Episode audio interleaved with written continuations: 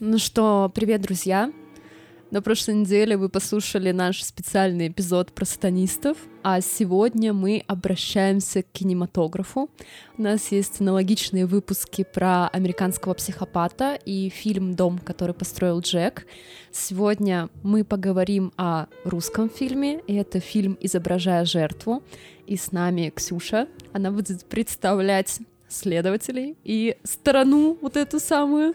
Э, если что, фильм «Изображая жертву» посвящен следственным экспериментом, скажем так. А, мы не романтизируем маньяков и серийных убийц, не нарушаем российское законодательство, не призываем к насилию, а рассказываем истории, которые, к сожалению, произошли в жизни.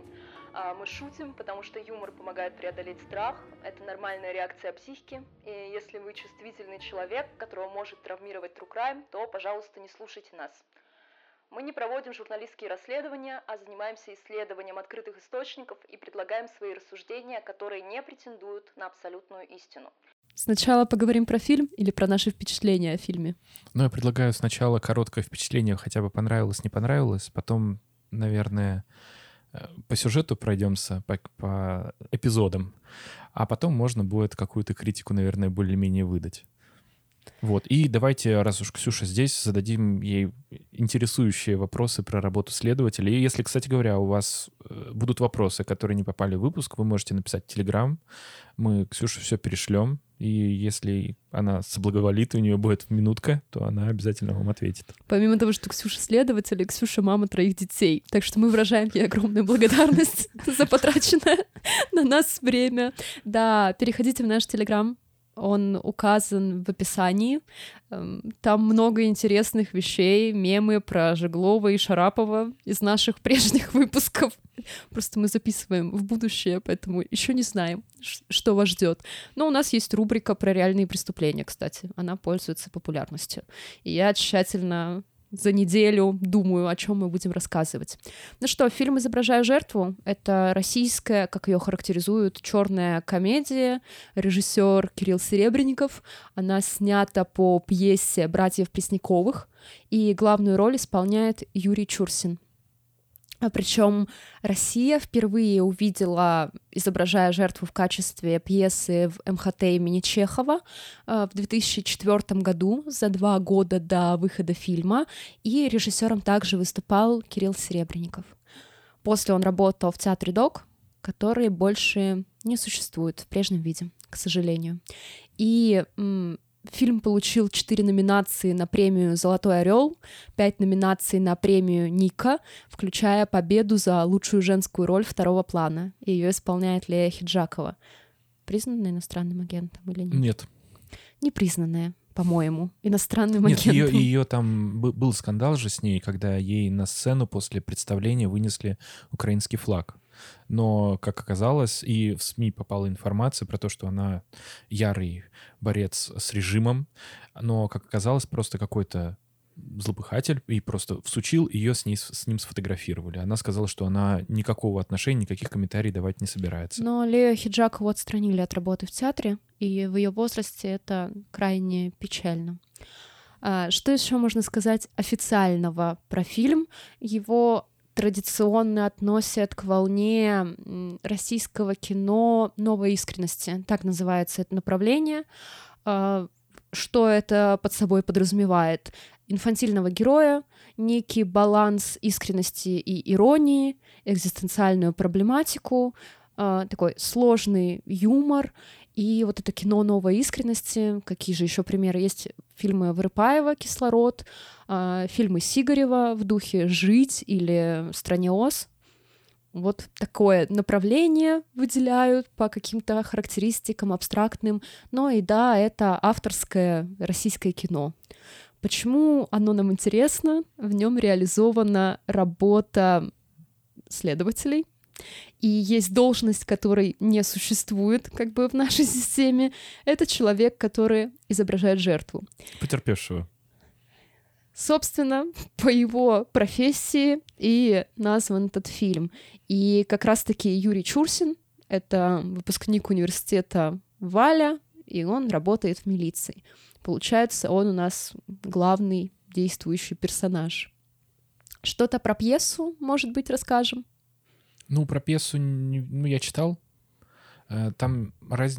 когда будем обсуждать детали э, самого фильма, я вам расскажу один смешный момент, который не попал э, на киноленту, но по большому счету он, поскольку и сценаристами самого фильма являлись Пресняковы, он очень близко к тексту снят. Я бы сказал, что прям по, чуть ли не по сценно. Вот, поэтому отдельно обсуждать пьесу нет, за исключением одного прикольного момента, потом расскажу.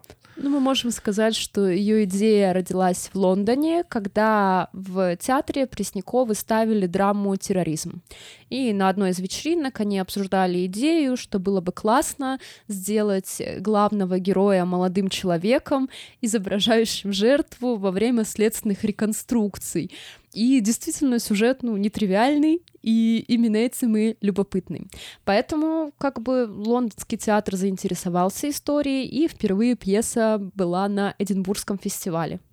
После у них были гастроли по Великобритании, и до русского зрителя пьеса докатилась в интерпретации Кирилла Серебренникова. Ну что, расскажем о своем отношении? Понравилось, не понравилось? Какое первое впечатление? Мои, ну, у меня презрение какое-то. Мне, мне было противно смотреть. А почему? Некрасиво снято. Ну, мне, мне не нравилось смотреть. Я вот смотрела и страдала от того, что происходит для телевизора. Мне, мне не понравилось. Михаил? А, когда я смотрел, на самом деле мне было достаточно подсильное впечатление, потому что я что-то подобного еще не смотрел. Как-то вот что-то свежее мне прямо запало. Но я пересматривал буквально на днях перед выпуском, и он наставил меня достаточно равнодушным на самом деле, потому что все приколы, которые у меня остались, видимо, еще с подросткового возраста, что я такой вот как-то поставил памятник э, этому фильму, он оказался э, фильм достаточно посредственный. И, кстати говоря, мне всегда казалось, что Серебренников, он достаточно такой прямо культовый, что ли, режиссер, но пересмотрев фильмографию, я что-то не нашел, если честно, ничего такого, чтобы мне до этого нравилось. Он театральный режиссер по большей степени все-таки, Кирилл Серебренников. Мне показались интересными художественные ходы, мне понравился сам сюжет. Он, правда, нетривиальный. Я с таким не встречалась.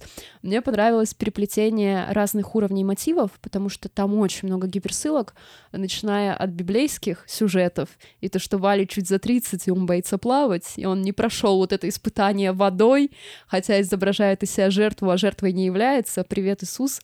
А, Господи, зачем я? Хорошо, что вы нас не видите. Отдала честь Иисусу еще с непокрытой головой. А, там есть отсылки на Гамлета, ну, они очевидные, мы о сюжете немножко расскажем, и почему Гамлет, тут вопросов нет. А, есть история с Родионом Раскольниковым и история с Базаровым, как вот этот поколенческий разрыв. И мне кажется, вот этот микс из э, как бы, мировой литературы, получается, библейских отсылок, он достаточно прикольно выражен в такой современной среде. И мне нравится, как движение растет к этому монологу э, опытного следователя. Капитана. Капитана, да. да. Как, как его разрывает в Суси-ресторане, что этот Суси-ресторан сам симулятор какой-то, ну, что японцы, готовящие матерятся, Лея Хиджакова, э, которая исполняет роль администратора, она актриса местного тюза, и вот придумали ей такую историю с японкой, и во всем этом ресторане он просто в шоке, его достали эти преступники, и его прям реально разрывает. Вот эта сцена мне очень вот нравится. Вот эта сцена, да, одна из одна в этом фильме, которая достойна внимания, по большому А как же сцена, когда с задержкой дыхания тебе не понравилась? Она комичная. Ну, про это мы тоже в последовательности, наверное, побольше поговорим. Ну и финальная сцена. А причем я ее ждала. Ну, то есть он ружье повесил, и он их несколько раз развесил, типа, по всему фильму. И вот такой конец предсказуемый. Почему-то мне так и казалось... Он а, неожиданный, с одной стороны. Ну, то есть, вроде как повествование, повествование, но при этом предсказуемый. Это не когда ты смотришь фильм и такой, ой, да, этот убийца, короче, я все знаю, вы сами сценаристы дураки. Но вроде бы все к тому идет, и ты это понимаешь, но все равно прикольно. У меня достаточно позитивные впечатления, и я уже рассказала Ксюше с Мишей, что после просмотра мне Кинопоиск, Кинопоиск не платил нам за рекламу, а мог бы, а, предложил мне посмотреть фильм Балабанова про уродов и людей. Знаете, что я сделала? Я его посмотрела. Э, Я и до этого его смотрела, но получила огромное удовольствие. И Странное вообще у тебя представление об удовольствии. Ну да ладно. мои извращенные вкусы в кино, они такие. Не знаю, э, и вот посмотрев фильм про уродов и людей, я подумала, что изображая жертву тоже очень подходит про уродов людей. Только людей как-то мало, а уродов как-то много. И по сути, это очень удобная концепция, по которой можно разводить э, русские фильмы, русское авторское кино. Поэтому да. Получается, что у нас Ксюша с негативным впечатлением, Миша с нейтральным С впечатлением, индифферентный. Э, Мне понравилось. Так что три, три разных Все мнения. как всегда, в общем. У нас, у нас редко бывает, когда нам всем что-то понравилось. А, Ну что, детально по фильму? Да, давай по сюжету. Э, Значит, фильм э, строится из нескольких эпизодов. Каждый основной эпизод — это проходит следственное действие, следственный эксперимент, и он как бы от начала до конца. И между этими эпизодами происходят некие откровения главного героя, где он находится у себя дома, Да, где он общается валит. с семьей и там много-много-много всего. Значит, первое, с чего начинается фильм, насколько я помню, а, непосредственно со следственного эксперимента. А, Значит, при- придорожное кафе, я не знаю, как кафе в парке, а, построенное из ДСП, наверное. Голубой Дунай, ты хотел сказать. Вот да, кстати говоря, «Голубой Дунай». Если вы не смотрели и не понимаете, к чему прикол, то посмотрите, послушайте выпуск про место встречи изменить нельзя, про черную кошку. Так вот, в таком а, заведении проходит следственный эксперимент. Капитан, по-моему, там девушка-лейтенант она по который званию, снимает. которая с камерой. Одна звездочка у нее, да, Да, лейтенант? лейтенант. а, опер. Э, Лобанов. Его Опер играет, Лобанов, да, да. его играет э, актер, который играет, я, извините, не помню, как зовут. Интерны, интерны, Да-да-да, да? Лобанова из интернов. Причем он из образа особо не выходит. Но ему очень подходит, он Я, органично я- я даже выглядит. больше скажу, он, изображая жертву, более интересно отыгрывает, чем в Да, интернах. да. Э, Валя в этом всем участвует.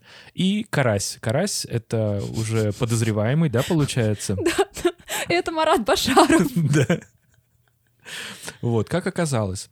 э, В чем синопсис? Значит, э, Карась общался со своей возлюбленной, э, как ее, Анька, по-моему, или как-то он ее так в уничижительном, как бы как- как-то к ней обращается. Он с ней пытался выяснить отношения и- задавал ей один конкретный вопрос, который бы зарегулировал все их последующие отношения. Это почему она ночует у каких-то мужиков? Потому что он же ее любит, А она осталась. а она осталась. Вот. И девушка, она решила сходить в туалет, а туалет был на улице, это такой биотуалет, кабинка. То, что это биотуалет раскрывается тоже да, не это сразу. тоже отдельный прикол. Она туда пошла, и не выдержав несовершенства мира, косарь, ой, э, карась, он пошел к ней выяснять отношения. Он постучался к ней, она там сначала не открывала, в итоге потом открыла, и вместо диалога он решил ей, предложи, предложил ей ножа. Ударил ей, по-моему, в горло, Да. а, со слов, а, значит, самого а, преступника, как он сказал, она сначала пукнула, потом захрипела. Валя все это изображает. Да, он такой... «Э». Так вот. И в последующем, э, желая скрыть э, события преступления, он начинает, рас- принял решение расчленить жертву этим же ножом, который достал из кармана. Не И он начал, подумал. он начал пилить руку, но, так сказать, его голову посетила мысль, что он же дошел до кости, а кости ему этим ножом не перепилить. Он решил э, спрятать ее прямо в биотуалете. Ну, куски он тоже планировал частично Да, унести. он, он с- его следователь спросил, как ты собирался уносить тело? Он говорит, ну у меня, говорит, был с собой пакет небольшой. Зачем люди обычно берут с собой пакет? Потому что в Wildberries больше нет бесплатных. Да. А, он пытался, значит, выломать сидушку, на которой сидела потерпевшая. Но он это сделать не смог и сказал, что плюнул на это, будь что будет, и пошел домой. Э, первый катарсис у... Первое звено, э, так скажем, первое зерно катарсиса в голову капитана вот было в этот самый момент э, посеяно. Что там еще было смешного? Была, кстати говоря, забавная актриса, которая играла продавщицу в этом. Бармена. Э, бармена, да. Она была одета, конечно, вообще не по моде. Ну, да ладно. Э, Ее комментарии в ходе следственного эксперимента, конечно, вообще за гранью добра и зла. Потому что когда Карась рассказывал, что он начал к ней ломиться, она начала ему говорить, что так нельзя, потому надо что заплатить. даже надо заплатить, потому что даже если вы родственники, родственники какаете-то вы типа по отдельности, поэтому каждый должен заплатить. Вот. Естественно, весь этот следственный эксперимент сопровождается ну, разными действиями сотрудников, потому что они все это им нужно записать, да? Да в криминальной России вы сто процентов видели эти следственные эксперименты, куски из них, и мы рассказывали про ярославского маньяка, отравителя Соловьева, э, что во время его задержания на него бегут сотрудники, а он там яд себе в кармашек прячет на территории вот предприятия, это как бы съемка оперативная. И если его привозят потом на это самое место, и он показывает, как он кого убивал, это уже следственный эксперимент. Поэтому... Да. Э, Все это еще, кстати говоря, перемежается тем, что э, первая сцена снята исключительно на до самых последних кадров на как, бы, как будто бы из глаз оператора, вот этого вот лейтенанта. И она постоянно отвлекается на разные бытовые ситуации. Как, например, кошечка сидит, и она такая, ой, кошечка сидит. А рядом дает показания, получается, рассказывает свою историю э, подозреваемый. То показывает, как через окно, через окно показывают аниме-файт двух оперативников. Вот, в общем, вот, так, вот такой вот первый кейс был. Потом капитан падает, она это все снимает. Она говорит, ой, запись началась, извините. Ну, в общем, понятно, что у них между собой какие-то рабочие дружеские взаимоотношения. О всех сотрудниках мы узнаем немножко побольше в ходе вот этих э, нескольких вставных элементов. И, ну, Валя, который изображает жертву, он немножко не в себе. Мягко говоря, и меня не покидала идея, что я бы его характеризовал, знаешь, как конч за 500. Просто ему лучше всего подходит. Знаешь, что это такое? Mm. А, значит, есть такое ТВ-шоу «Сердца за любовь». Оно, по-моему, на СТС, да, было? Или на да. пятнице? Ну, в общем, ну, на каком-то развлекательном телеканале. «Сердца за любовь» я даже смотрела. Да, и там суть заключается в том, что сидят три конкурсанта или конкурсанта, девушки, по-моему, да, сидят, и к ним выходят молодые люди.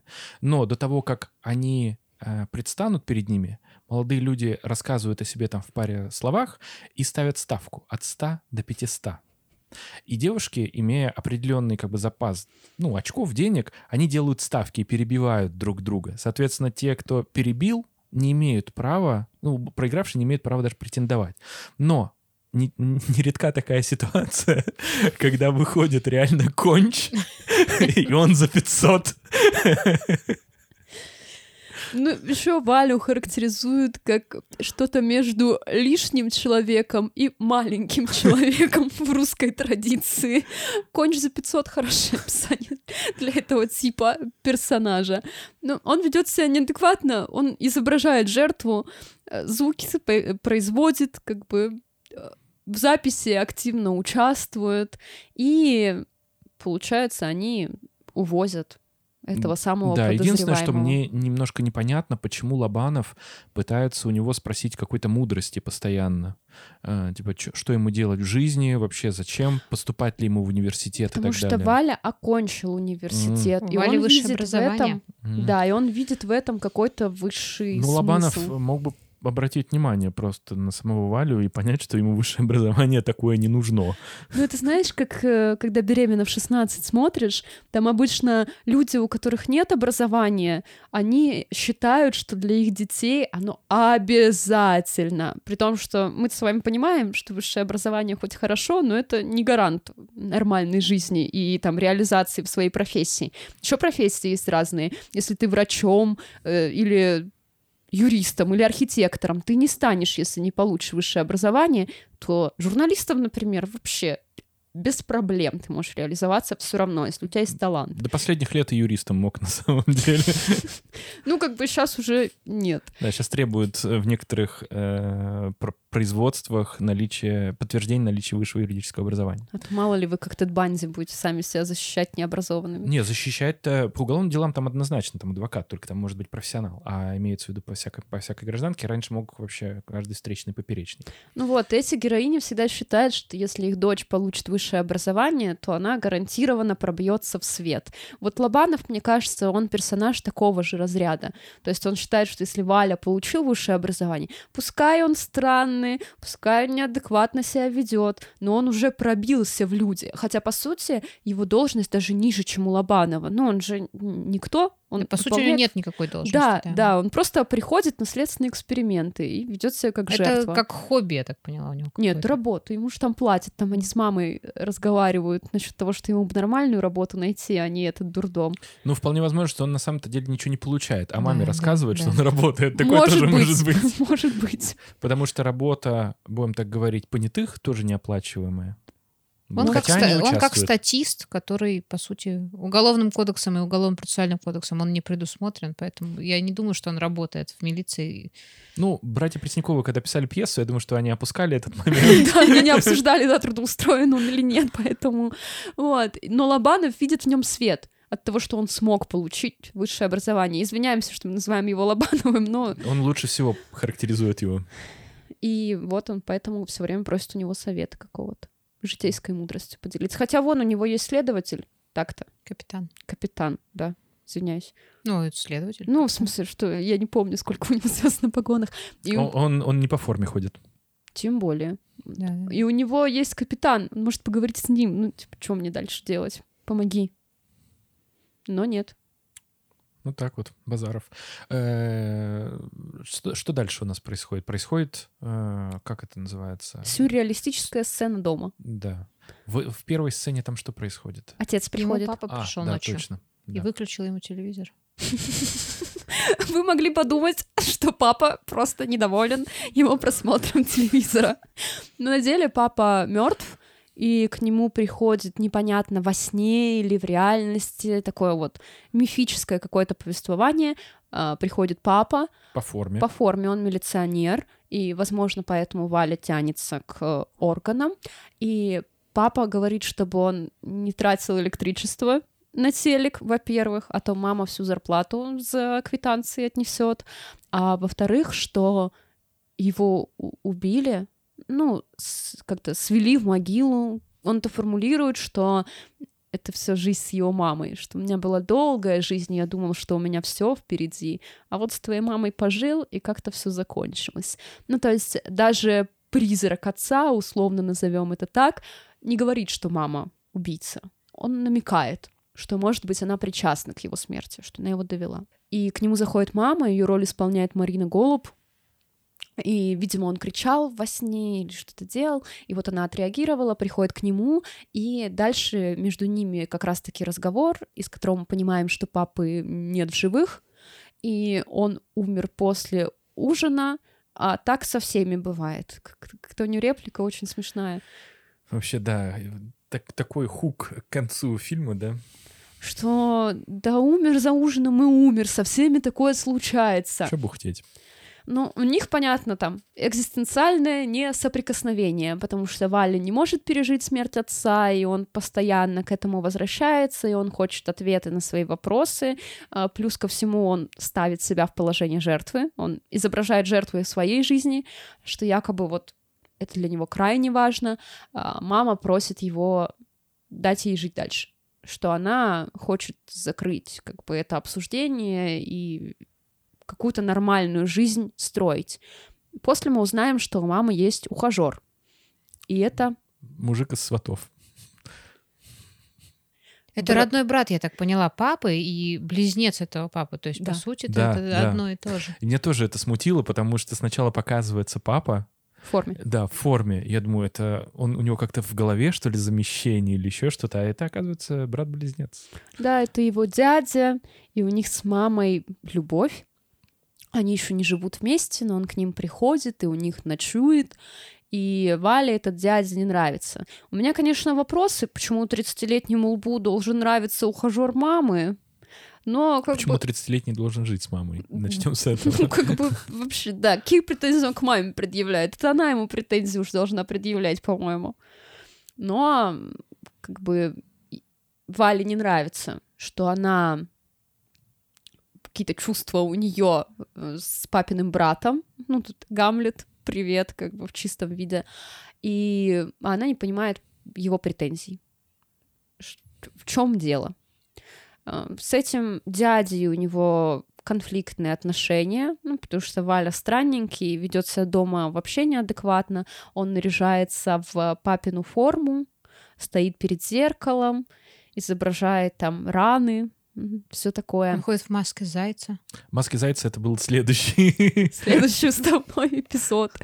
И в этой же сцене он просит ударить его. Да, да. А, Валя просит дядю пощупать у него пресс, что он у него Типа, такой... Не бойся, ударь, да. Да, могучий. Ну и дядя, как бы, не знаю, какая-то Он даже, не, мужская... он даже не ударяет, он просто на отмаш тыльной стороной ладони ему просто шлепает по животу, на что Валя скрючивается, как будто его «меня дядя бьет».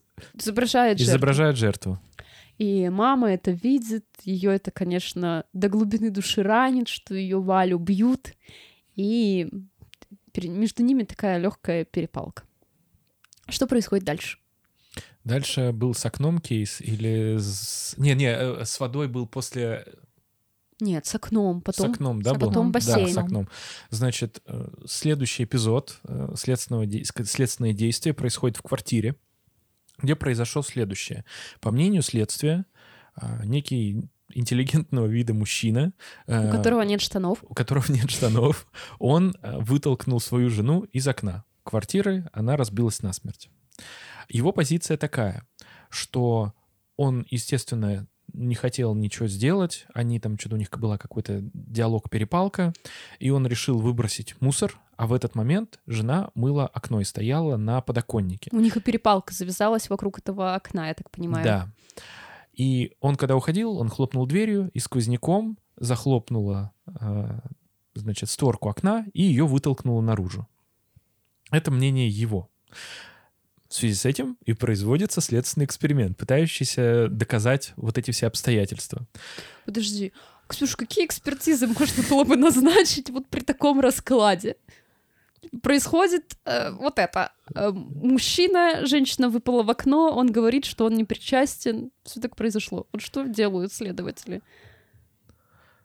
Обвиняют в убийстве Нет, понятно, просто и собирают. В аналогичных случаях, если следов нет, и нет каких-то таких вот прям свидетелей, в общем, ничто не, не подталкивает на то, что действительно его прям вытолкнули, то обычно на самом деле не могут привлечь к ответственности. У нас, по-моему, такой процентов проведут полиграф. Если Ну, это да. согласиться, да. Полиграф — это детектор лжи, да? И будут смотреть, это не является доказательством, но посмотрят вообще, есть какая-то реакция у человека, врет, не врет. А Видел он что-то, не видел. Является он участником вот этих событий, не является. По результатам полиграфа уже будет видно, надо будет этого человека дальше допрашивать и, как мы говорили, прессовать и спрашивать у него, причастен он к совершению преступления или нет.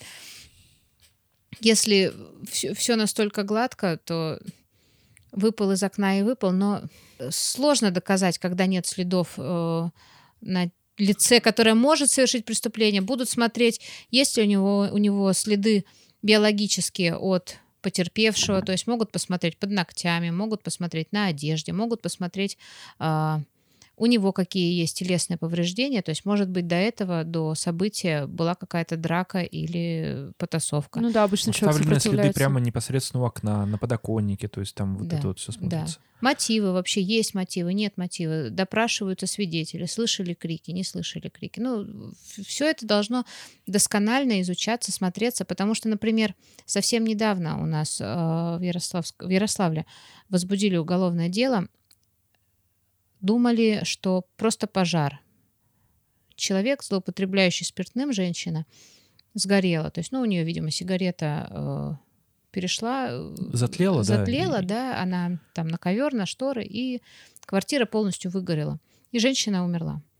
Но во время осмотра места происшествия у трупа у этой женщины было обнаружено несколько ножевых ранений. И таким образом вот ее сожитель тоже маргинальный элемент, он пытался скрыть э, преступление вот таким образом, что да, был пожар, я не причастен. Не... А оказалось, что убил, а потом сжег. То есть бывает, скрывают следы. Надо дела. досконально нужно разбираться в каждом, в каждом, в каждом случае. Вернемся к нашему кейсу, да? А, Значит, как там разрешается ситуация? Там, они везут его на следственный эксперимент. Да, они везут его на следственный эксперимент, и он объясняет им синопсис, и э, Валю ставят на подоконник. Сам он боится, потому что вдруг закроется окно, его выбросит. Поэтому они решили его с помощью колготок... Потому что брюк нет, ремня нет. Ремня нет, да. Его решили привязать. И откуда эти колготки? Жены убитой. Помо... Откуда... Откуда... Там потом будет про мамины что-то да. колготки, но здесь они просто из комода доставали. Короче говоря, э, привязывают Валю в итоге за... страхуют Валю женскими колготками, его к батарее, да, вроде там привязали? Нет, его Лобанов держал. А, Лобанов держал, да. Да. Вот. И э, с силой пытаются захлопнуть дверь и посмотреть, что произойдет, будет ли сквозняком закрыто окно. Все это происходит большое количество раз, и действительно окно не захлопывается. Вообще никакого дуновения ветра. Да. Исследователь делает вывод о том, что позиция подозреваемого, она недостоверная, и мы идем допрашиваться и проводить другие следственные действия в отделении. А, опечатывается квартира, все уходят, и лейтенант говорит, что мальчики опечатываем, захлопывает дверь за собой, и в этот момент уже ночью при выключенном свете захлопывается окно и разбивается. И мы должны сказать, что у девушки, которая ведет оперативную съемку, у лейтенанта есть личная линия, которая начинает прорываться вот в это повествование. Она разговаривает по телефону со своим мужем или партнером, ну, в любом с случае с мужчиной, с которым они вместе живут. И сначала эти разговоры, они довольно милого характера. В этот раз она его спрашивает, заклеил ли он окна на зиму у них в квартире, потому что вот эти открытые окна ее немножко смутили, что, мол, женщина выпала, а может, ее выкинули, как там произошло. И она просит его, что надо, мол, сделать окна, ну я приеду, все, все решим. И пока у них отношения достаточно милые и ненапряженные, и он появляется только в виде ее телефонных звонков, и когда она разговаривает, Валя начинает снимать, ее снимать, там, окружающих, все это в формате оперативной съемки. Какой у нас следующий эпизод, связанный с Валиной жизнью? Потому что оперативная съемка перемежается с Валей. Э, там он общается со своей, будем так говорить, э, девушкой. Э, он лежит на кровати у себя дома комнате в, май, в маске э, зайца. зайца. А, его девушка, он, по-моему, он просит, по-моему, в этот момент еще только девушку его, по-моему, придушить. Видимо, он... колготки его вдохновили. Да. Она его, по-моему, галстуком, да, галстуком, по-моему, его начинает душить, и ему мастурбируя в, это, в этот момент. Параллельно рассказывая ему о тяготах своей жизни и нюансах их взаимоотношений. И плачет. И плачет. Вот. Вся это, это вообще ужасно, какое-то сексуализированное насилие. Ну, непонятно, как бы, кто кого насилует. Вот. Валя кайфует, но э, в какой-то момент, по-моему, заходит мама. Вот. И останавливает... Не галстуком, шарфом. Потому что а, мама говорит, одна в шапке спит, другой в шарфе. Вы что, совсем ненормальные, что ли? Да, его девушка, девушка Валя, она в шапке, да. и она говорит, что ей за 30, и она столько времени на Валю потратила, а теперь заново с кем-то знакомиться, кого-то узнавать близко, а у нее уже нет на это сил, а Валя вот так ее подводит. И их конфликт основной в том, что она хочет замуж, и официальных отношений, а Валя не хочет жениться, он хочет жить с мамой и мешать ей, судя по всему. Мама тоже хочет, чтобы Валя женился. но для него женитьба — это оправдание его существования. Помните, мы говорили, что в этом кино «Новой искренности» там герои инфантильные. И вот он говорит, что вы за счет свадьбы будете оправдывать. И вот то, что вы свою новую жизнь начнете, якобы Валя уже взрослая, у него своя семья, почему бы нам над своей семьей не работать? Он жениться не хочет. Но мама она как бы игнорирует границы, просто вламывается в дверь, поэтому они пытаются сделать вид, что ничего не происходит. Ну и мама не ожидает от сына таких развлечений и говорит, что что ты в шарфе спишь?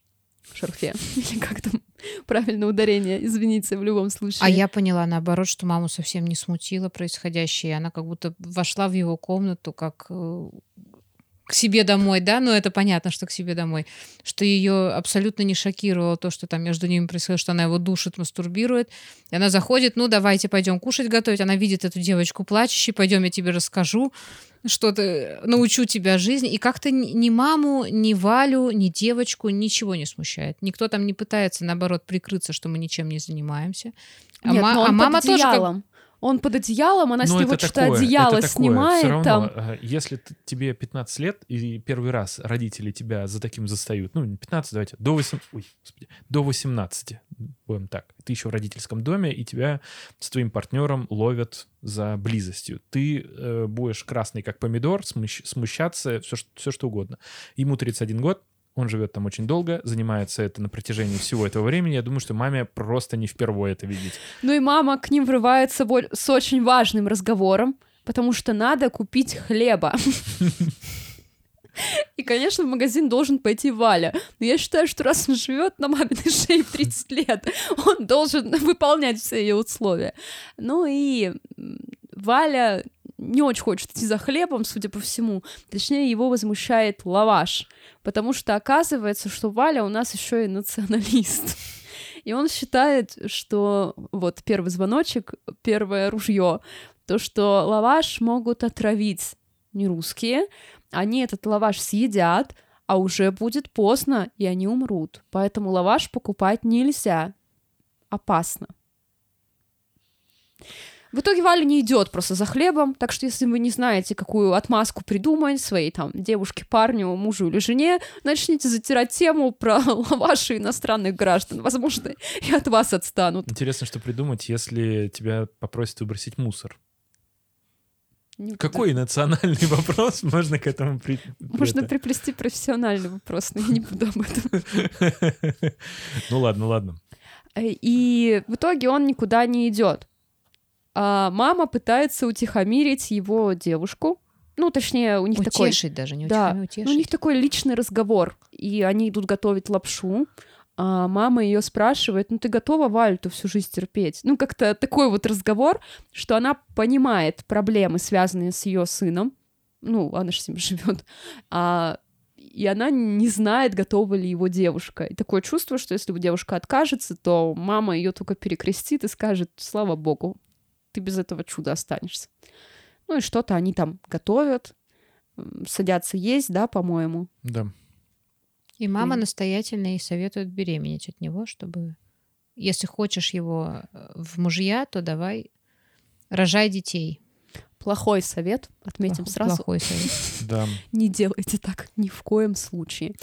Эм, но, тем не менее, вот нам показывают их. Э, сначала Валю показали в отношениях с родителями, ну, с отцом, матерью и дядей, а во второй сцене его отношения с девушкой и мамой, ну, мама девушка. А, и в этой же сцене мать рассказывает его девушке о том, что отец э, вывез Валю на озеро или куда-то на середину на лодке, выкинул, и Валя поэтому боится воды. То есть вот это же тоже такое Да, это тоже задел, ключевой, заделочка ключевой. к следующей истории. Да, и то, что Валя не смог вот это испытание как бы пройти условно. Они специально водили его в бассейн. Но ничего не сработало и как будто бы мы понимаем, что отношения Вали и отца не были безоблачными, да, и полными любви и принятия, что он так по нему грустит. Как будто бы отец, ну, достаточно жесткий человек, но, тем не менее, Валя требует справедливости. Он считает, что мама и дядя как-то причастны, и в своем отношении к ним он это выражает. Ну, помимо всего прочего, нужно сказать, что он прям чистый вообще, просто чистокровный, чистокровнейший невротик, потому что он за все вот эти вот две сцены, э, когда к нему обращались э, с какой-то проблематикой, он ни разу не сказал, что ему вообще нужно. Он всегда хотел какую-то вот, знаешь, позицию жертвы. Всегда, ну, в созвучие с названием, да, фильма. Да, Он- и когда с его девушкой диалог, что она хочет замуж, и он такой, да пойдем. Ну вот это вот, да давай, да прямо сейчас. У тебя паспорт с собой, все, пошли. Чисто Да. невротические Да, приколы. поэтому возможно, что э, как-то Лобковский начал свою карьеру именно с просмотра этого фильма. Потому что там более, да, более чистокровного невротика вообще себе представить сложно. А, Далее эпизод с оперативной съемкой. И в этот раз в бассейне. Да, Валя забывает плавки. Но пла- плавки он забывает не потому, что он как-то неряшливый какой-то или забывчивый, а скорее всего потому, что он боится воды. И он знает, что его бассейн без Будут плавок. еще и топить. Пусть. А, значит, главный подозреваемый, я забыл, как зовут актера. А, это невысокого роста, по-моему, ну, такой кавказской внешности э, мужчина. И он, по-моему, он играл в солдатах, насколько я помню. Вот. Сейчас я посмотрю. Он, кстати говоря, вообще... Игорь Гаспарян. Да, да, да, да, да. Он, кстати говоря, очень хорошо играет. Вообще, э, на протяжении всего фильма не помню прямо слабой какой-то роли. Наверное, мама и папа, может быть, вот э, мама и брат отца, как бы дядя, да, получается, вот Валя, вот ну, так немножко просаживаются во всех, все остальные роли, как мне показалось, очень натуралистично вообще выглядят. Хоть и вычурно, но достаточно так прямо очень хорошо вот проработано. Как все происходит?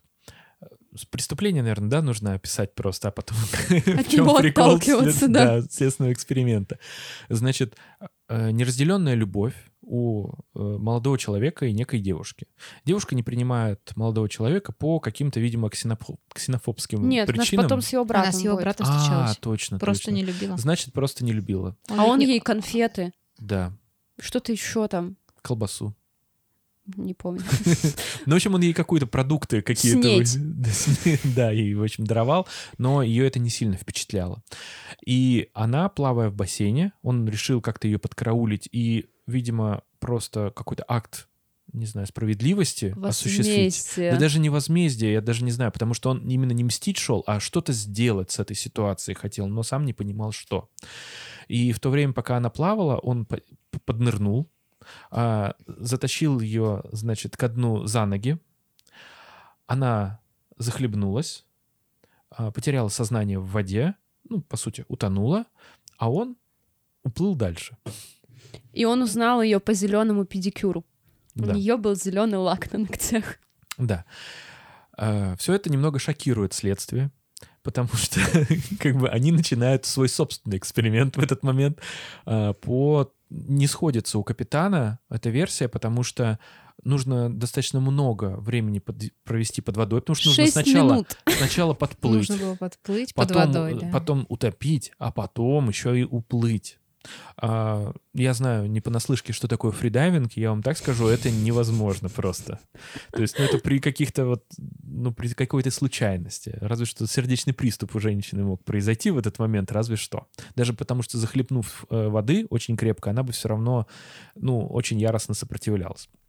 Но суть не в этом. И они, значит, лейтенант, а, а, как Капитан. его? Капитан Лобанов Лобанов и Валя. и Валя, и сам э, подозреваемый, они начинают, значит, э, соревнование, кто дольше задержит дыхание по секундомеру капитана. И вот они вот стоят все как красные. Последние, по-моему, остались подозреваемый, капитан и Лобанов, по-моему, соревновались, потому что все остальные сдались. Да, их бассейн, кстати, не пустили. Ну, им не разрешили плавать. Там у женщин акваэробика происходит. А еще и Валя пришел без плавок. Да, в трусах нельзя. Да, Нельзя хотя бассейн. Лобанов пришел и в плавках, и в шапочке. Это тоже важно. Так вот, э, ну там еще было куча комедийных сцен, где Лобанов случайно открывал этот ящик, где плавающие вот эти вот всякие э, для акваэробики вещи, они сыпятся, в общем, по всему бассейну. Ладно, опустим это. И, значит, остается в этой схватке один на один капитан и подозреваемый. И капитан сдается и такой, ух, И подозреваю, у него спрашивают, что, что надо было, мол, задерживать дыхание. И капитан сказал по моей отмашке задерживаем дыхание, но отмашку не сделал. Вот, и подозреваемый в этот момент стоял и, и просто на них смотрел. Э, нужно было еще видеть отличную игру, на самом деле, актера, который играет капитана, потому что он просто побагровел, и когда он выдохнул, он очень натуралистично изобразил, как люди вдыхают, потому что он несколько секунд просто не мог ничего не делать, кроме как э, вдыхать воздух, да. Актера зовут Виталий Хаев, и он мастер спорта под дзюдо. Я не знаю, зачем вам эта информация. Видимо, он э, каким-то политическим элитам близок по, этому, по этой причине. Не суть. Нет, нет, не будем его обвинять в этом. Так вот, почему обвинять-то? Это достижение. А, так вот. Что там дальше-то? А, э, все равно продолжает, капитан настаивает на том, что нужно эксперимент продолжать, и типа один на один. Он говорит, давай, задерживай дыхание. Он задерживает дыхание. На минуту там. Нет, не на минуту, он буквально проходит секунды три, и он выдыхает, говорит, фу, воздух кончился. Вот. Все это сопровождается матершиной, э, потому что завтра уже материал следователю нужно будет сдавать. И я так понимаю, что, э, ну, опуская, бывают такие ситуации, что тебя ставят перед фактом, что нужно уже отписать, да? Сроки есть расследование. Есть два месяца, и в течение двух месяцев ты должен завершить расследование. Они просто два месяца ничего... Они один месяц А бывает и такое, что дней. ты... Бывает, что, что други... ты... ты занят другими ты занят другими делами, да, и поэтому у тебя да. нет ну и бывает, что не Время. продлевают, потому что, в принципе, сроки следствия могут быть продлены, вот, но бывает, что и не продлевают их. Вот. Ну, в общем, он между молотом и наковальней оказался капитан. В, этой, в этот момент ему завтра уже нужно сдавать материал. Что делать? Он говорит, ну, бог с ним, будем писать как попало. А, и он отпускает Лобанова, Валю и подозреваемого переодеваться. А сам сидит с лейтенантом, и у них завязывается интересный разговор. Да, потому что лейтенант до этого звонит своему мужчине и говорит, что тут такой хорошенький бассейн, а ее разговор всегда связан с уголовным делом. Она такая, ну, на свою жизнь перекладывает. И говорит ему, что, может, мы в этот бассейн сходим вдвоем, поплаваем, а он ей отвечает, что он не сможет, и у него встреча выпускников. Лейтенант не рада происходящему. Она говорит, что знает, как это бывает на этих самых встречах, что одноклассники, а вдруг прежняя любовь, а что там еще, а пьяные? Ну, нет. И он зовет ее с собой, она отказывается и говорит, что сама пойдет в бассейн, а он пусть на все три стороны на свою встречу одноклассников. И тут капитан с ней начинает флиртовать. И... А она не против. Она вроде как не против, но напоминает ему о семье, потому что он предлагает ей сходить вместе в бассейн, покупаться, и такой романтично настроенный, в общем, она ему отвечает, что а вы со своей семьей сходите и покупайтесь. Валя все это снимает на камеру. Поэтому мы видим. Как... Да, и когда эти двое это замечают, начинается матершина. Да, они обвиняют Валю во всех грехах. Но компромат снят, никуда не денешься. А, что происходит в следующем вставном эпизоде? Нет, связан... там, там еще есть момент, а, когда да. они переодеваются. А, суть в том, что э, Лобанов не перестает э, спрашивать у Вали, в чем же ценность высшего образования и что ему вообще в жизни делать. Он даже ли... не так. Он его спрашивает, на кого ему поступать. Как бы, Валь, ну посоветуй, что там. Да не по подворотням же этих жуликов ловить. Вот. Э, не помню, честно говоря, Валя, что ему отвечал. Валя а, ему а... сказал, что ты... Зачем тебе высшее образование? Ты просто сейчас возьми у этого армянина, который подозреваемый, большие деньги и отпусти его. Ну, скажешь, убежал, ничего с тобой не сделают. А деньги потратишь на себя, и не нужно будет тебе ни полиция, ни милиция, ни что остальное, ни высшее образование не нужно. Да, и он начинает ему говорить, он джин твой сидит, и тот такой, о, о. вот. А, и тот начинает ему обещать что он ему даст? Белую девятку. Обещал? Обещал. Ну что еще? Денег обещал, всем помочь обещал, все что угодно сделаю, брат, только отпусти. Да. Но и Лобанов поддается на манипуляции Вали. Валя, как змей-искуситель, такой, ну возьми, ну возьми, ну освободи. Да ничего не будет. Ну, что этот жулик? Ну, как бы бог с ним. И Лобанов уже готов наручники снять, он не думает своей головой вообще, что ему за это будет. И в этот момент Валя выбивает у него ключ из рук. Да, и выбрасывает. Он говорит, ты что, дурак? Да тебя уволят. Да это статья. Куда ты собрался его отпускать? Ну, Как вроде бы он ему и урок преподносит, но Валя сам большой симулятор, какой там моральный урок. И Лобанов, естественно, злой, он начинает бить подозреваемого, все остальные сбегают из раздевалки, а это люди, которые плаванием занимались, они просто переодевались после тренировки. И сам Валя тоже уходит, и чтобы капитан не слышал, что происходит, потому что избивать подозреваемого нельзя. Он капитана тоже отводит и говорит, что, ой, этот подозреваемый кается, просит там отправить на север, да, или куда, чтобы его подальше отослали в заключение. И он отбывал срок, поэтому он так орет, извиняется. Что дальше происходит? А, следующая сцена. Там, по-моему, Они, по-моему, за столом сидят и винегрет едят, а Валя этими палочками его ест. Да. И тогда ему уже, ну, мама и Палочку он ест после китайского ресторана. Не, не, он нет, до нет, этого он с до этого, палочками. точно, точно, да, там была сцена, где они вместе ели. И дядя говорит ему, что они хотят жить вместе с мамой. Ты уж извини. И какой-то у них вот по-мужски этот самый диалог. И потом дядя предлагает ему выйти на балкон, покурить, а Валя не курит, и там как бы, ну, за компанию. Понятно, что он хочет с ним просто побеседовать, тет-а-тет, и ищет повод.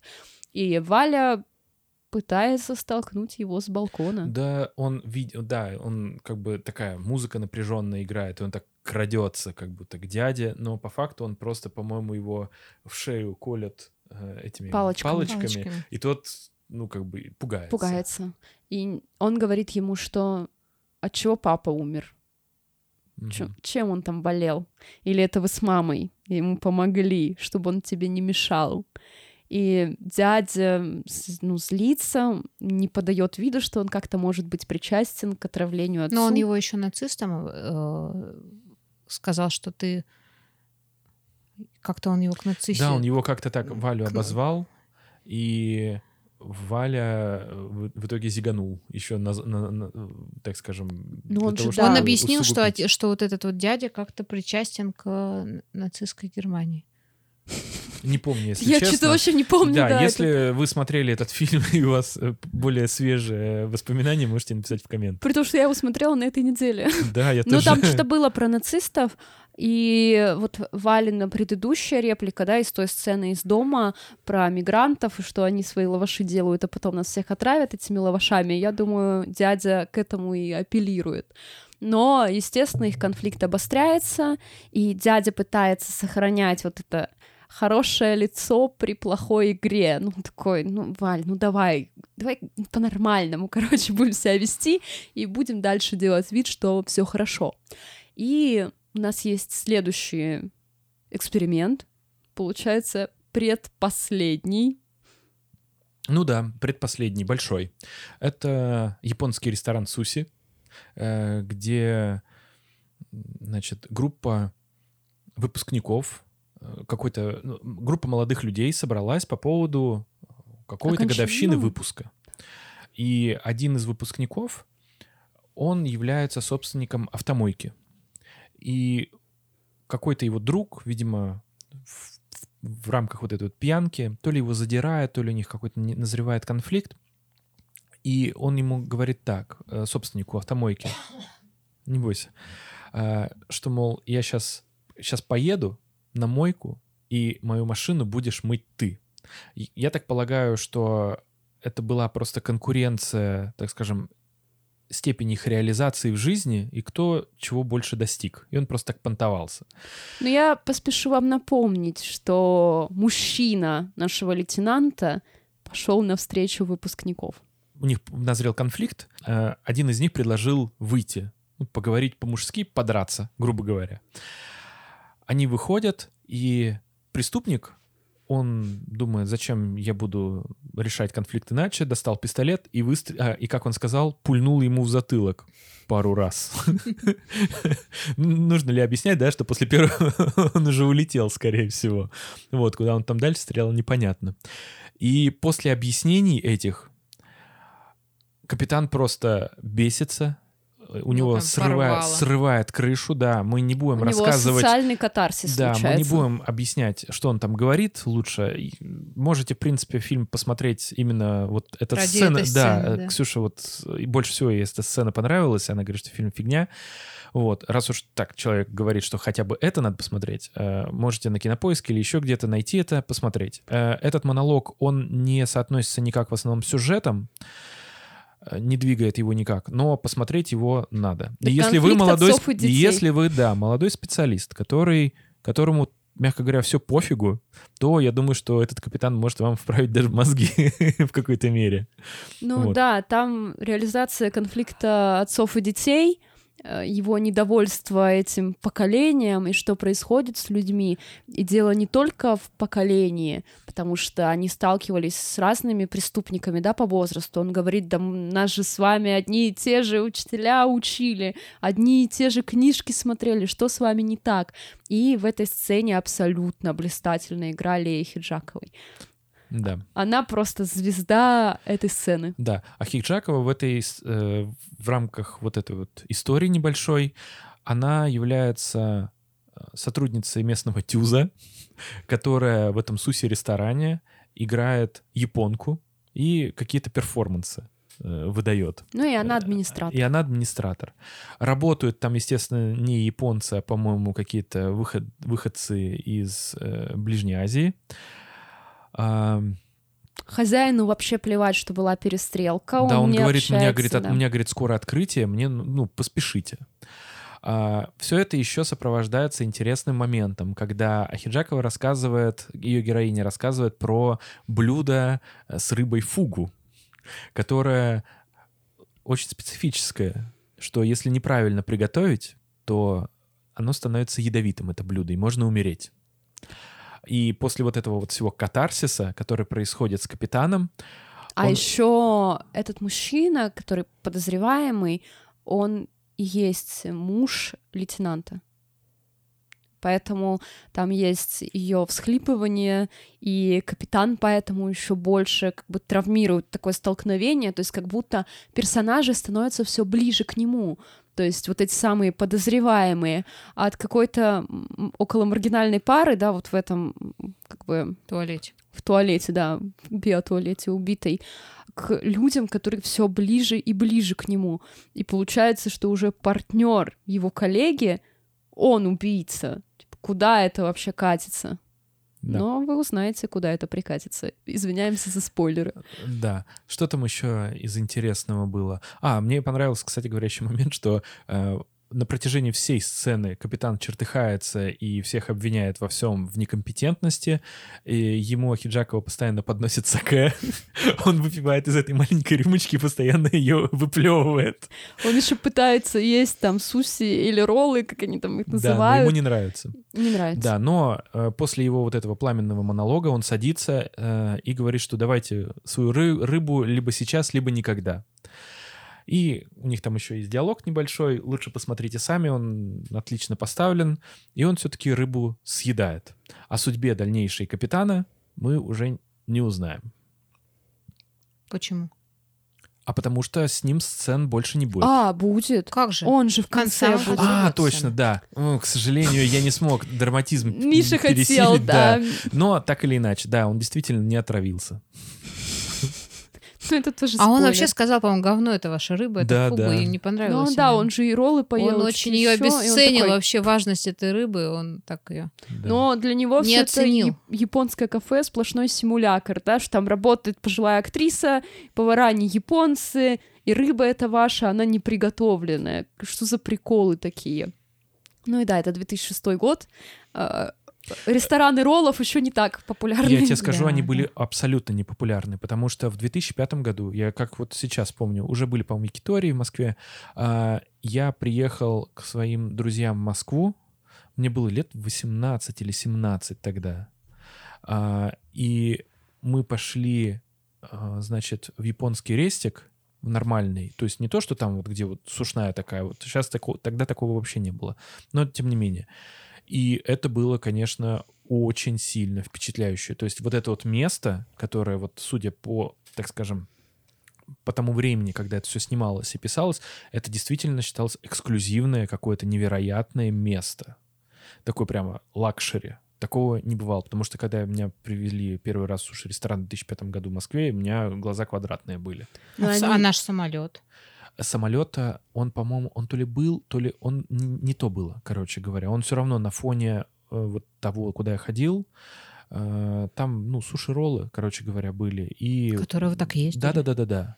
Но это было не то все равно. У нас еще, кстати говоря, до самолета, знаешь, кто был? А, В Старом замке был э, В Родине на втором этаже был суши. Но это уже попозже был, по-моему. Но там, там не то, короче говоря, это была не, не японщина. Ну, не, суть. япончик. Но и в фильме Лея Хиджакова говорит, что повсюду эти самураи начали появляться, и мы вот тоже сделали. Но у нас своя изюминка, что я пожилая японка. И Валя, следующая сцена, он объявляет своим ну, родителям о том, что он женится. Сидит его девушка за столом, дядя и мама. И он принес еду из японского ресторана. А Раз девушка беременная? Ну, срок еще маленький, но я думаю, что нет. А, по-моему, говорили, вы молодцы. Нет? И- Или мне показалось? Нет, нет, они говорили, что им- что поженились. А. Да, и что им нужно как бы продолжать М. род. И да, и что еще нужно нормально собраться потом. Да, да. Они просто празднуют, ну, помолвку, Помолвку. условно, и все едят рыбу из ресторана, с палочками балуются, да, пытаются с ними справиться. Реально, 2006 год. Но я в Печоре жила, там, мне кажется, до сих пор нет суши-ресторана. ну, как-то так. Все пытаются справиться с палочками, такая какая-то теплая семейная сцена, казалось бы. Но тут дядя обращает внимание, что Валя не ест. И он такой, а ты чего не ешь? Да, я не голодный. И его маме становится как-то не по себе. Она встает из-за стола, чтобы попить воды на кухне. Ну, говорит, что рыба как-то не так пошла. И дальше повествование в сцене обрывается. Да. И дальше пос- последняя сцена, последний следственный эксперимент. Это то самое место. А, Валя описывает события, как он говорит, что... Он говорит, а ты что делал? У него Запоминал. спраш- спрашивает э, капитан, он говорит, а я, говорит, смотрел, запоминал, чтобы потом было проще изображать. Вам рассказывать. Да. А как там получилось, что он всех отравил? А, мама встала и сразу же, по-моему, упала. А, дядя встал, решил помочь э, его маме, но в итоге он прямо рядом к стене, по-моему, прижался и все. А девушка его, она поняла, что происходит, и побежала в ванну, чтобы, э, ну да, что-то сделать. И вместо того, чтобы э, вызвать приступ Рвоты, рвоты, она начала пить воды как Пить можно больше. На что и сказал, что можешь не париться, расслабься, уже все, яд подействовал, только будет хуже. Но она истерила, и в итоге она прям повисла на ванне. И все это сопровождается еще несколькими людьми. Это все показывают отдельные люди, э, которые так же, как и Валя, одет во все черное, в кепке, Изображают и жертву. изображают жертву. Да. И, ну как получается, поужинал и умер. Со всеми бывает. Валя Да. реализовал концепцию-то мамину. да. И на этом фильм кончается. Да. Еще, кстати говоря, мы забыли одну сцену тоже такую, то сюрреалистическую. Это там, где, по-моему, перед этим а, сцена, где отец выбрасывает Валю из лодки, что они вместе плывут. А по-моему, это последняя сцена после Последняя, фильма. да? По-моему, да. А Либо из-за уродов и людей мне начинает казаться, Мне что показалось, последняя- что заканчивалось все-таки... На следственном эксперименте? На следственном эксперименте, да. Потому что было бы циклично. Ну, ну или, ладно, Серебренников, те, в общем, двойка э, за композицию. Тогда, если ты сделал не так, как я объяснил. Возможно, Миша все правильно объясняет, и у меня смешались два фильма в единое целое. Ну что, мы Ксюшу поспрашиваем про работу следователя немножко и отпустим ее. Да. У нас, э, значит, первый вопрос такой. Мы недавно смотрели, э, мы недавно обсуждали сериал э, «Место встречи изменить нельзя». Вот, черную кошку, все остальное. И мы сошлись на следующем. Ну, я в силу профессиональных причин не могу просто э, не за Шарапова как бы голосовать, не за его, э, так скажем, философию.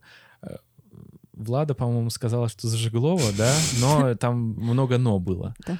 Ты помнишь вообще, как бы... Напомни мне. Смотри, там была сцена такая. А, Значит, Жеглов и Шарапов, они расследовали дело по черной кошке, и они должны были выйти на кирпича, да? Его кирпич вроде звали, да. Преступник такой. Он щипач. Они его э, ловят прямо за кражей э, в трамвае, выводят, но э, сам кирпич, у него нет с собой никаких э, ни ножичка, ничего острого, и сам он говорит, у меня никаких... Он, они ему говорят, так подними, э, мол, этот кошелек-то, который ты украл. Он говорит, я ничего не знаю, я не виновный человек. Вы меня просто так задержали, я ничего не знаю. И пока они его ввели в отделение, э, Жеглов, он взял, которого Высоцкий играет, он взял этот кошелек и ему в карман подложил. И уже в ходе э, как бы дальнейшего... Чего ты облилась? ну, держись. И в ходе дальнейших, э, там, по-моему, допрос начинается. И он говорит, ну, вы- выворачивай, говорит, карманы, посмотрим. Он говорит, «А, у меня ничего нет. Он выворачивает, а у него в кармане при понятых кошелек. Он говорит, ну вот и все, дело сделано.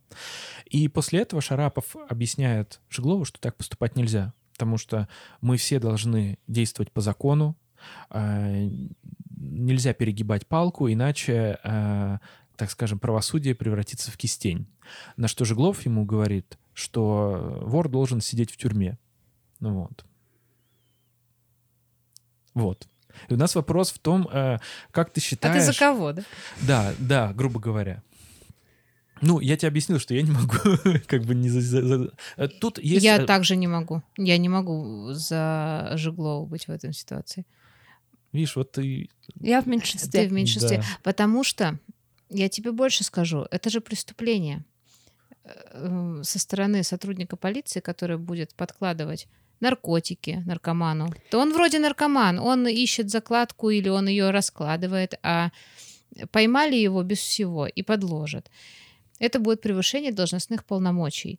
И за это сотрудника полиции однозначно накажут. и Да Накажут я все это уголовно. знаю, но Жиглов в этой сцене прав, потому что иначе они бы кирпича упустили, и ну хорошо, не да, ну значит поймай его тогда, когда он совершит преступление, и когда ты сможешь это доказать. Не, Видишь, я был как, прав. не пойман, не вор, ну это однозначно. Ну, я, я, я, пред- я предлагал Дока- тоже... докажи, возьми этот э, кошелек и сними с этого кошелька э, отпечатки, и увидишь ты его отпечатки. Ты даже так можешь сделать. Этот кошелек рядом с ним, да, ты можешь доказать, что он его выкинул. Но подкладывать и... э, как слово-то? Господи, доказательства что делают? Фальсифицировать. Фальсифицировать доказательства, да, это фальсификация по большому счету. И уголовное дело твое пойдет по одному месту, как говорят многие, э, развалится. И человек выйдет на свободу. Просто потому, что следователь сфальсифицировал. А умный следователь докажет и поймает тогда, когда он это сделал. И- Как вообще выстраивается рабочий день следователя? Что вот происходит? Ну, ты приходишь Ну, на работу, Давай так. э, знаешь, Когда если- начинается и заканчивается рабочий Да, день начи- начи- следователя, да? Начинаем вот с этого вопроса, да. Знаешь, был анекдот такой. Кстати говоря, еще один анекдот вам О, это скину самый про, классный, про да. рабочий, рабочий день следователя. Миша, расскажи этот. Он, Да? э, Рассказать он, анекдот? Он, он классный. расскажи А, анекдот. ну, хорошо, он даже в выпуск может попасть. Э, В общем, по- попадает молодой следователь, э, значит, следственный отдел, спрашивает у руководителя, там дела, то да сё. Э, Руководитель ему сразу же кучу дел, говорит, вот, все, работай. Он спрашивает, а до, как, до куда рабочий, рабочий день, до скольки?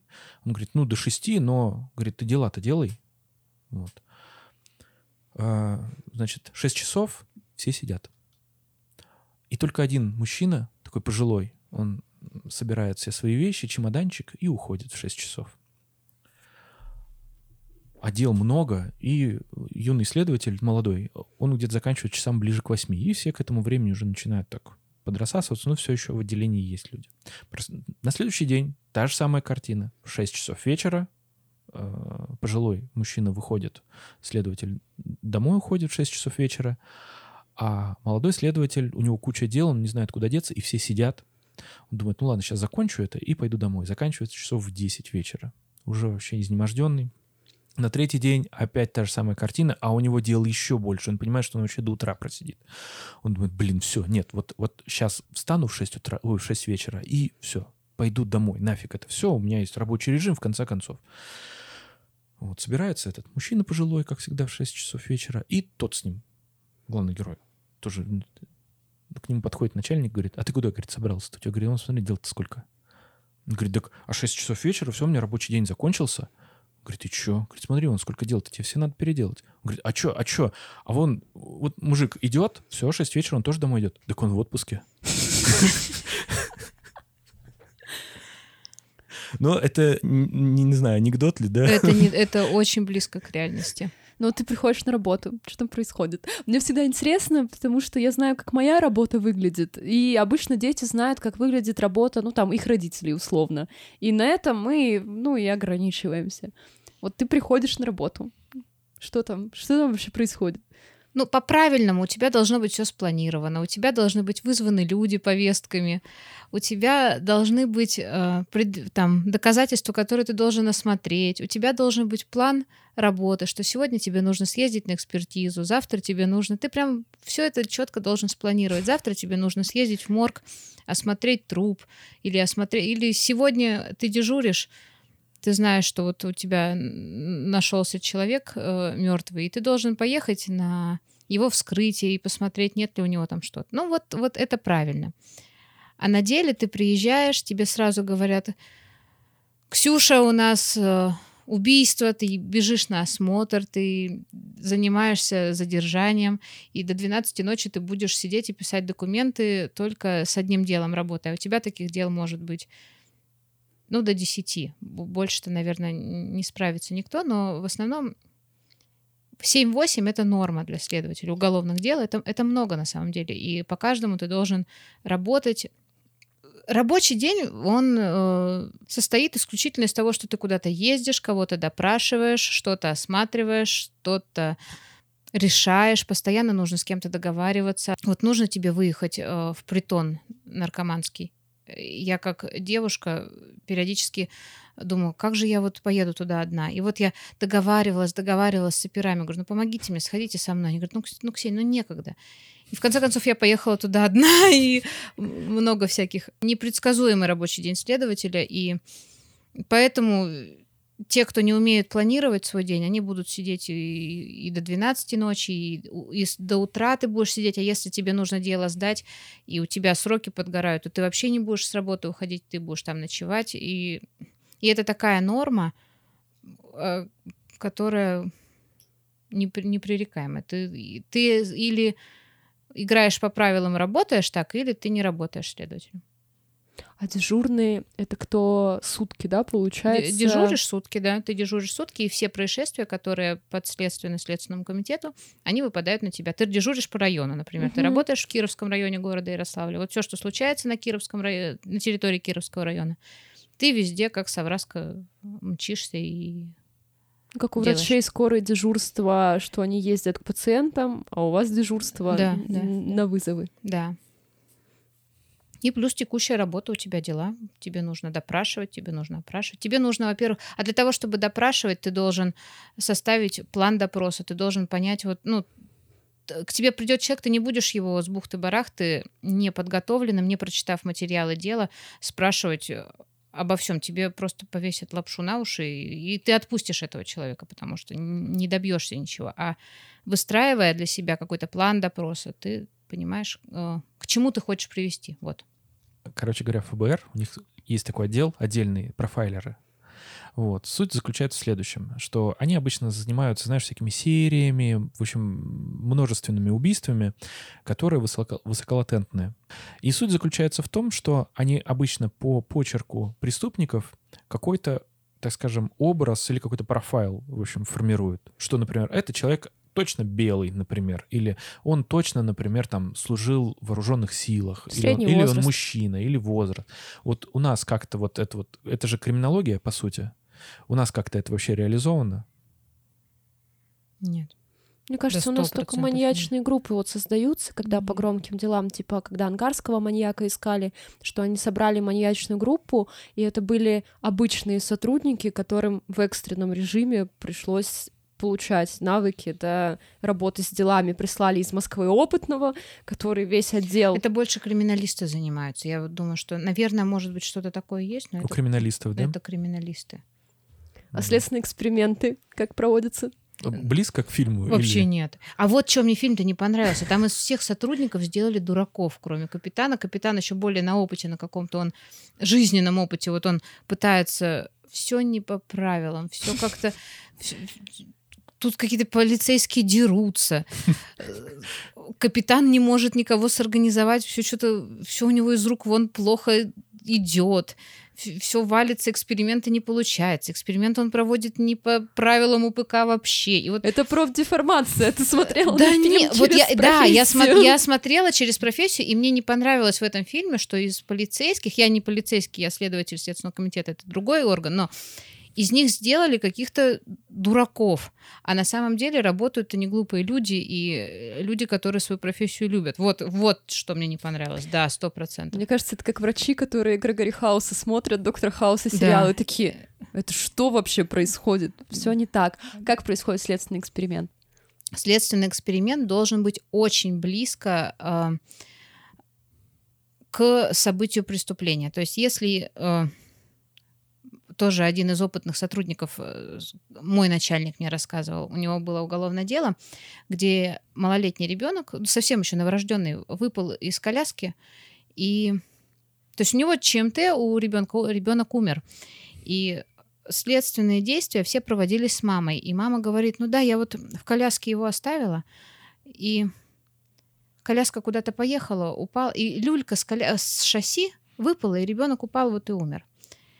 Он говорит, ну давайте. И смысл-то в чем? Ребенка уже нет. Как бы ужасно это ни звучало. Следственный эксперимент должен быть точь-в-точь, как происходило событие по словам подозреваемого. Ты должен понять, сколько весит ребенок. Ты должен понять, какая коляска, где она стояла, под каким углом колеса. Так, то есть все должно быть исключительно, как показывает а, подозреваемый или свидетель на тот момент. И как бы они ни старались трясти коляску вот в тот момент, чтобы люлька с шасси э, съехала и коляска перевернулась, сколько бы они ни делали э, вариантов, как говорила женщина, не получалось у них. Люлька не падала, и ребенок, которого они туда по весу, они туда гирь положили, чтобы это было того веса, как ребенок, но не выпадал оттуда ребенок. И в конце концов женщина призналась, да, что она этого ребенка об стену швырнула, и в конце концов он умер. То есть любой следственный эксперимент должен проводиться максимально приближенно к тому, как э, было событие преступления или с- какого-то несчастного случая. Я тебе задам вопрос, но ты не отвечай, пожалуйста, правильно это в правовом смысле, да? Или там, Мгм. типа, законно-незаконно, а просто первую эмоцию, которую ты как Мгм, бы испытаю. испытаешь. Да. Представь, что тебе нужно... У тебя все есть документы, у тебя э, следственные действия, обыск э, жилого помещения. У Мгм. тебя все документы есть, все, у тебя все в папочке, вот ты пришла. Мгм. Звонишь в дверь. Тебе открывает хозяйка и говорит, где ваш ордер на обыск? Э, какая эмоция у тебя будет на лице? Ну, я посмеюсь. В сериале «Улицы разбитых фонарей». Да, там, там была такая же ситуация, там Дукалис, э, значит, звонит в квартиру, и она такая, где ваш ордер на обыск? Он такой, ха! Ксюш, а какой у тебя выезд был максимально неприятный, который тебе сильно, может быть, запомнился? Да там не- нет приятных выездов. Это понятно, но вот самый, который вызвал, может быть, сильные эмоции. Когда ты первый раз выезжаешь на труп, какой бы криминальный или не криминальный он был, если человек выпал из окна и тебе нужно выехать, да ну противно. Сначала, вот я, это был мой первый день следствия, когда я только пришла, устроилась на работу, э, меня сразу отправили со следователем, с другим, ему помогать, смотреть, как работают следователи, и там наркоман выпал из окна. Он чего-то напринимался и захотел выйти. И вот он, значит, лежит. Ну, неприятно смотреть, но было Это ведь еще нужно описывать все. Это ж надо описать, да. Тебе нужно описать позу, тебе нужно градусник ему вставить в анальное отверстие, чтобы проверить температуру тела и узнать, когда же он умер. Ну, это делаешь... Это может быть, чтобы и ты делал, а может делать судмедэксперт. Если при тебе нет судмедэксперта, то делать это будешь ты. Тогда приятно было, что я пошла вместе со следователем в квартиру этого парня, чтобы дальше осматривать место происшествия, откуда он выпал с окна. И ну, а общий-то осмотр проводил следователь, который уже давно работает. А я ходила просто и вот смотрела там тут, тут, везде посмотрю. И подняла шапку, а там куча наркотиков. И мне было так радостно, что это я нашла. Это вот было первое мое... Гордость. Гордость, да, что я обнаружила следы преступления, что это незаконно. Ну, в общем, это вот мне понравилось. А трупы никогда неприятно э, изучать. А привыкаешь к трупам? А привыкаешь, да. А потом уже... А потом первое убийство, когда у тебя происходит ножевое, где 60 э, ножевых ранений, и э, муж жене полностью срезал волосы с головы ножом. Ну, ну, неприятно смотреть. Но, с другой стороны, ты приходишь... И это было ночью еще.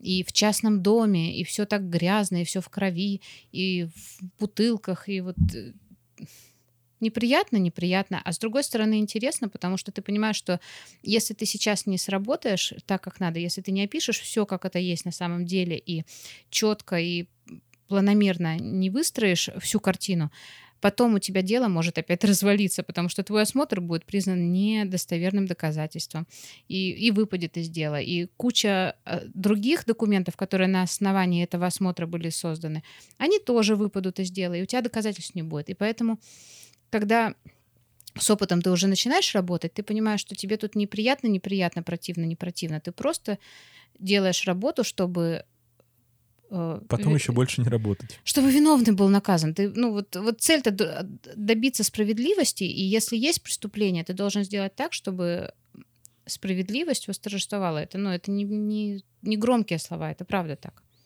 А ты говорила, что вот ездили в наркопритон, угу. и что ты искала оперов, которые вы поехали с тобой. А им некогда было. А им было им некогда, им было и ты некогда. в итоге... А на самом деле я туда ездила, ты мне как сказать, у меня было уголовное дело, где наркоман умер от отравления метиловым спиртом. Он у нас запрещен. И не по... Не в, не с наркотиками дело было связано, и наркотики вообще к компетенции Следственного комитета не относятся никак. Но очень часто, что бич нашего времени, просто что подозреваемые, что потерпевшие часто становятся, вот, ну, получаются наркоманами. Это вот какой-то такой контингент, который часто преступную среду. В преступную поступает. среду попадает, да, и ты с ними много имеешь общего. И, в общем, вот мой потерпевший, он умер, а мне нужно было допросить, где и когда он этот метиловый спирт нашел, где он его выпил. То есть вот, а общался он только с наркоманами. И я его телефон-то, вот как я рассказывала, что я очень люблю смотреть переписки телефонные, у, когда осматриваешь телефоны, и я вижу, что вот он общался с Машей, Глашей, Дашей там, и всеми остальными. И я им звоню, говорю, вот я, мне нужно к вам приехать. И когда узнаю, что следователь, они не ну, они сливаются, сразу телефоны выключают, им страшно, хотя я не, не иду по, по их душу. душу, да, совершенно, мне наплевать э, вот в этот момент, э, наркоманка ты или нет. Мне просто нужно тебя допросить, вызвать или вот как-то. Я операм говорю, пригласите мне ее ко мне в отдел. Они говорят, а мы ее найти не можем. То есть, ну, бывают такие ситуации. И поняла я, что мне по-другому никак не сделать, и я позвонила вот одной девушке и говорю, Лен, ты? Вот таким вот голосом. Она говорит, я. И вот ей так было плохо. Я говорю, да это вот Таня. Она говорит, какая Таня? Я говорю, да мне вот надо к тебе. Понимаешь, вот и я попыталась сделать вид, что я такая же наркоманка, как она, и что мне нужно к ней пойти. Ну, приходи. Притом она не поняла, какая Таня, ей было настолько плохо.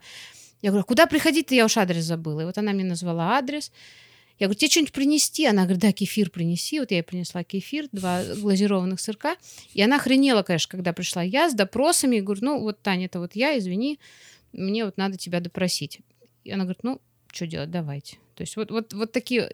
А сложность была в том, что когда я ее допрашивала, на полу еще люди лежали. И, и мне как при... Да, и вот, ну, вот это вот, вот как, ну, неприятно. Я с этим в жизни этот мы не сталкиваемся с этим. В нашем окружении такого нет, а это образ жизни людей, и они так живут. И страшно, не страшно. А вдруг что бы случилось? Мне потом, куда ты пошла? Как бы, ну, мужики, там, наркоманы, как, что может быть? Ну, а мне надо было допросить. Вот, и вот я побежала туда. Мне кажется, вот врачи, сотрудники правоохранительной всей системы, социальные работники, они видят худшее вообще в человеке. Ну, потому что каждый день Да. они с этим сталкиваются. А часто бывает страшно вот куда-то ехать. Или ты заходишь в этот частный Не, дом. не- нет, не бывает страшно. Не бывает страшно. Вообще не бывает страшно. Ксюша кремень просто. Тут говорить. Ну что, мы будем, наверное, заканчивать, потому что Ксюшу нам надо отпускать. Пора Она уже кормить. очень сильно задержалась. Да, если вам понравилось, у вас есть другие вопросы к работе следователя, мы хоть 10 глупых вопросов к следователю запишем, если мы сможем Ксюшу вытащить из дома еще да, раз. давайте, мне же интересно. Это... Поэтому да, пишите нам в телеграм-канале, мы с радостью еще раз поговорим о больших темах. И фильмы и рекомендуем, и не рекомендуем одновременно. Получается такая история. Да нет, надо посмотреть, посмотреть свою оценку, дать хороший фильм. Так, ну, для... поразмыслить о чем-то, подумать, ну, можно посмотреть. И если еще... Я, например, когда смотрела, у меня совершенно не было вот таких вот э, связок с Гамлетом. с- Я не... Вот я так философски не размышляла. Я смотрю, какая-то вот... Какой-то дурачок, какой-то непонятный капитан. Конч и- за 500. Конч за 500, и еще он потом всю семью убил. И, и нахрен ты нужен вообще? Вот, ну, как бы... Ксюш, а какой, кстати, фильм ты бы посоветовала хороший про работу или милиции, или следователя, или что-нибудь такое? Вот, очень мне понравился фильм, и он настолько человечный, называется «Длинное-длинное дело». Это черно-белый фильм, где Леонов играет следователя, хорошего следователя, какой он должен быть, и я вот смотрела и наслаждалась вообще каждой минутой. Какие-нибудь современные сериалы, может, про американских следователей? Или криминалистов, там, что-нибудь такое. А, не, мне вот эти, ну это не про след, мне понравились белые воротнички, вот это- мне, мне нравится про адвокатов смотреть, как они тоже это все. Ну, это больше гражданка. Но это больше гражданка. Ну я, не- я не знаю, нет. А, этот же был, новичок. Новичок на... э, Вот, возможно, что мы его посмотрим, да, и если там будет референс какой-то, то э, ждите Ну, выпуск. это вот про современный сериал, вот этот новичок. Он на- в ТикТоке часто встречается, что он там кого-нибудь того поймает, всего поймает. Ну, так, это развлечение, это уже не про работу сотрудников, тем более наших. Так что, может быть, еще и посмотрим. Ну, в общем, что, друзья, будем прощаться. Не забывайте про телеграм-канал, не забывайте про нам донатить на Boosty, нам нужны ваши шекели. Мы будем очень-очень благодарны, на самом Да. деле. Э, Увидимся на следующей неделе. Да, до новых встреч и спасибо, Ксюша, что пришла к нам. Спасибо, до свидания. Да. Всем пока.